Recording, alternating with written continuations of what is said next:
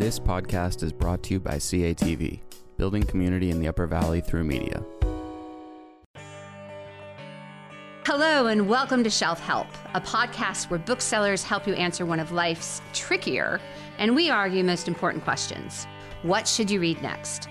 I'm Lisa, co founder of the Book Jam, a nonprofit designed to help you find your next great book. I'm Carrie Moich, one of the co owners of the Yankee Bookshop in Woodstock, Vermont. I'm Emma, one of the co owners of the Norwich Bookstore in Norwich, Vermont. I'm Allie. I own Still North Books and Bar in Hanover, New Hampshire. And I'm Sam, and I'm the other co owner of the Norwich Bookstore in Norwich, Vermont. Our first two episodes introduced you to the people that are involved in this program. If you haven't yet listened to these episodes, we recommend that you do so so you know a little bit more about each of us, the people who are recommending books, and it might help you decide what fits what you want to read next. Which bookseller you want to listen to. Exactly. Which one of them? listen to them all. Prior to this, all of our topics have been generated by the people sitting at this table. And I'm happy to say that today, for the first time for episode number seven, we are answering questions from our listeners, listeners like you. So thank you to everyone who sent in requests. We're going to try to fit everybody in. And remember, we want to hear from you again and again. So please send us your reading dilemma to shelfhelpuv at gmail.com. We'll do our best to answer it in one of our upcoming episodes. One of our questions came from Karen, and she wanted a book that combines balance between fun and thought. We also had a question about a funny book. So we sort of merged the two of those together into this category. And I'm looking around the room to see who wants to start us off. Allie. Yeah. Previously, before we had the inquiry from Karen and we were just looking at potential topics and I was thinking about funny books, I was kind of looking at it like that'd be a good one to do because I truly am horrible at funny book recommendations. Anytime somebody comes into the store and asks for a funny book, I just completely blank. I also sometimes books that on the back it says it's funny, I find them like incredibly painful and not funny sometimes. um, so this was a challenging one for me. Who wrote this copy? Yeah. but I'm going to recommend a book today that I'm actually just a little bit of the way through. So if you take this recommendation, I didn't know what was coming. And that book is Unlikely Animals by Annie Hartnett. Have you guys read this yet? No, I've been wanting to though. Good cover. Great cover. Really cover. I was 100% just drawn in by the foxes, and I'm really glad that I picked it up. I think I knew this at some point before I started reading, but I had not fully registered that it's actually set in the Upper Valley in a fictional town that is probably somewhere in the vicinity of Plainfield, Cornish, Croydon. The name of the fictional town is Everton, and it is about a woman in her early 20s. She's a med school dropout and she's returning home to care for her father which doesn't sound super funny, but get this. He is dying from a mysterious brain illness that causes Hilarious. him to see woodland creatures woodland creatures um, everywhere. What a way to go! it's quirky. It's like Snow White. yeah, and it turns out that these visions of woodland creatures and also of a dead naturalist are kind of linked to a person who set up this game preserve that is actually a real game preserve that is super secretive in that part of the Upper Valley. I need to not so secretive now. It's, it's apparently there's just an air of Okay. secrecy around it. If you read the Wikipedia, it says it's known for its secrecy. Is that where J.D. Salinger lived? No, J.D. Salinger lived in Hanover, right? No, I think he was down there somewhere. Was he? Yeah. I think it's further south. Oh. I just know that he used to go to the periodicals room and I may or may not have seen him there once. Anyways, now that she's home, the main character named Emma she discovers that her best friend from high school has gone missing, and the local authorities think that it is related to the opioid epidemic. And so they are not putting energy into finding her. And so this becomes kind of a way of bonding with her dad because he believes that she is still out there. So it's dealing with super heavy themes, obviously, and some of which are close to home, and the setting is literally close to home. But it is just so quirky, so funny at the same time. And it's in a way that the humor is not lost on even me, who sometimes doesn't pick up on the humor.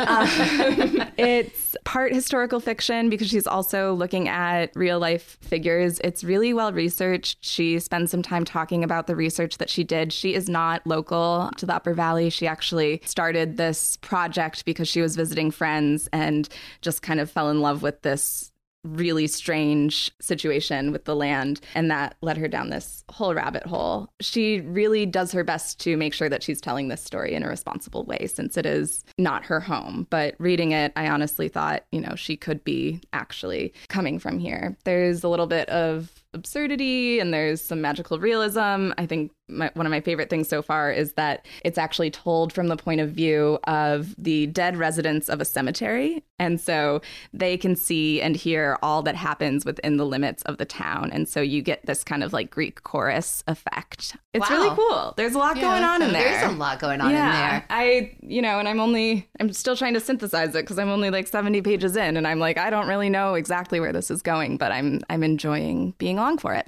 So even as a non-local, she doesn't have a thing in there that you can make a cell phone call from Thetford, which bugs me. it's mostly- that is not possible. Yeah, she changes most of the names. There's some historical names that she doesn't change. It's it's More a fictional Upper version Valley of the Upper vibe. Valley. Yeah, the Upper Valley, New Hampshire News instead of the Valley News. Yeah, so Emma, do you want to go next? Sure. The book I want to talk about is Priestdaddy by Patricia Lockwood, which is written by this poet. And I kind of particularly love books and memoirs written by poets because I think that their grasp of the English language is just elevated. It's really funny. It is about life as a pastor's kid. This takes place mostly during an eight month period where Patricia and her husband moved back in with her parents, and her dad is a pastor, a Catholic priest who is married. I forget how that's possible because I don't think priests are allowed to get married, but they are. Yeah. Um, he has kids. That's a magical She's one of them. it is dark and hilarious and poetic. It pivots between raunchy and sublime, and it mixes the sacred and the profane. I adore Patricia Lockwood, her poetry, anything she writes, I'm there for it. Let's just keep going around the table. And Carrie, you're up next. Yeah, so when customers come in and ask for a funny book, the first thing I ask them is, Have you read Where'd You Go, Bernadette mm. by Maria Semple? And that's enough of a litmus test that I can usually tell what direction to go in from there. But this book is just laugh out loud funny. It's, it's written in epistolary fashion. So there's emails, there's radio programs i think like there's a whole bunch of different oh, yeah all all different kinds of of media in there but it's told from the point of view of like a 10 year old girl who is incredibly smart and her mother is also like a certified genius. In fact she wins a macarthur genius grant for architecture at some point in her life. The mother has a mental breakdown and goes missing. And so the search for Bernadette begins. And the 10 year old daughter feels that it's her responsibility to find her mother. So she's putting together the pieces, and there's a bit of a mystery. And of course, you know, you've got to be okay with finding a mental breakdown funny. We're all nodding. Yeah. you know, you got to be able to laugh about things, or it just, it's too much. So the voice is nice and light because, again, it's this really smart young character and you really want her to put it all together and, and find her mom. It's a great book. I do want to mention another one that I really want to read because I don't know if any of you have read it. Kevin Wilson's Nothing to See Here. I almost talked about that one. It's really good. Exploding children is all I got. yeah. Mm. I'm glad to hear someone else here has read it. One of our previous booksellers, that was like her favorite thing to recommend. So, it's fabulous. yeah. That's a go to for me. That one is about a woman who goes to basically be a nanny for these two kids who spontaneously uh, catch on fire. They're Yes. fine, but they can burn other things down. They can cause harm, yeah. not to themselves. really funny. And they have li- very high profile parents. Right. So it's a little bit political. but Mostly it's just like kind of a lighter, funny, but thoughtful read. One other that I always lump with those two is Eleanor Oliphant is completely oh, yeah? fine. Yeah. That was one that I just couldn't find funny. I was like, oh my God, there is so much trauma in this woman's life. Like, this is devastating. She's an insane alcoholic. Why are you laughing? This is horrible. You needed Yeah. to detach a little from that one. Maybe, yeah. Just a little, little distance. I liked it, but I was like devastated for her. Okay, well, we should probably let Sam have a chance to talk, and hopefully, these six recommendations so far aren't any that he had. Well, I changed mine like four times. We don't talk about this before we go in to record. And in fact, even though Emma and I live together, usually like she'll ask me a couple of days before, what are you going to do for the podcast? And I will have no idea at that point. And sometimes until I walk into the room, I have no idea. But what's really strange is that there is a perfect through line between all of our picks. What I decided on, uh, literally as I walked through this door, had to recommend Goodbye Vitamin by Rachel Khong, which is one of my favorite sweet, funny, smart, substantial novels, certainly of the past several years. And say it with me, folks. This is a novel about an adult kid uh, recently out of grad school whose life has been upended, going home to care for her eccentric, somewhat dysfunctional parents. Ruth is the character's name. She is an academic. She's in her early 30s. She's just broken off an engagement. She moves out of San Francisco and goes back home. Her father is showing signs of dementia. Her father is a brilliant professor.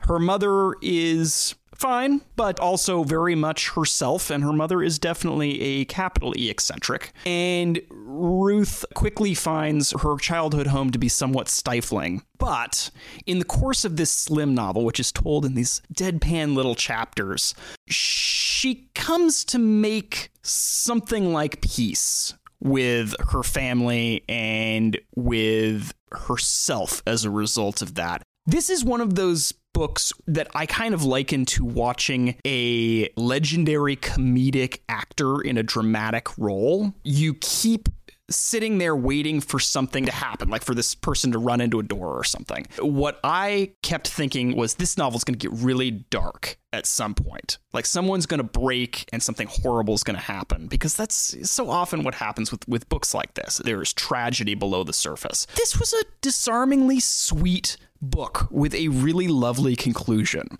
I don't do extremely sweet very well, but this was a very funny, very genuine book. I think that uh, none of its points were particularly saccharine or over the top, and it's just it's very satisfying.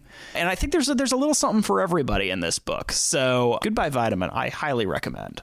And with that, we end episode number seven. Shelf Help is brought to you by the Book Jam, CATV, Upper Valley Media Community, and three Upper Valley bookstores Yankee Bookshop in Woodstock, Vermont, the Norwich Bookstore in Norwich, Vermont, and Still North Books and Bar in Hanover, New Hampshire. If you've got a reading dilemma, you can email us a question or send us a voice memo at shelfhelpuv at gmail.com. That's shelfhelpuv at gmail.com. We are here to help your shelves. Thanks for being with us, and see you next time on Shelf Help. Thank you for listening to CATV Podcasts. If you found this episode interesting and would like to find more Upper Valley content at CATV, please visit our website at catv8.org. That is CATV, the number 8.org. You can find all of our podcasts under the Listen section on our homepage.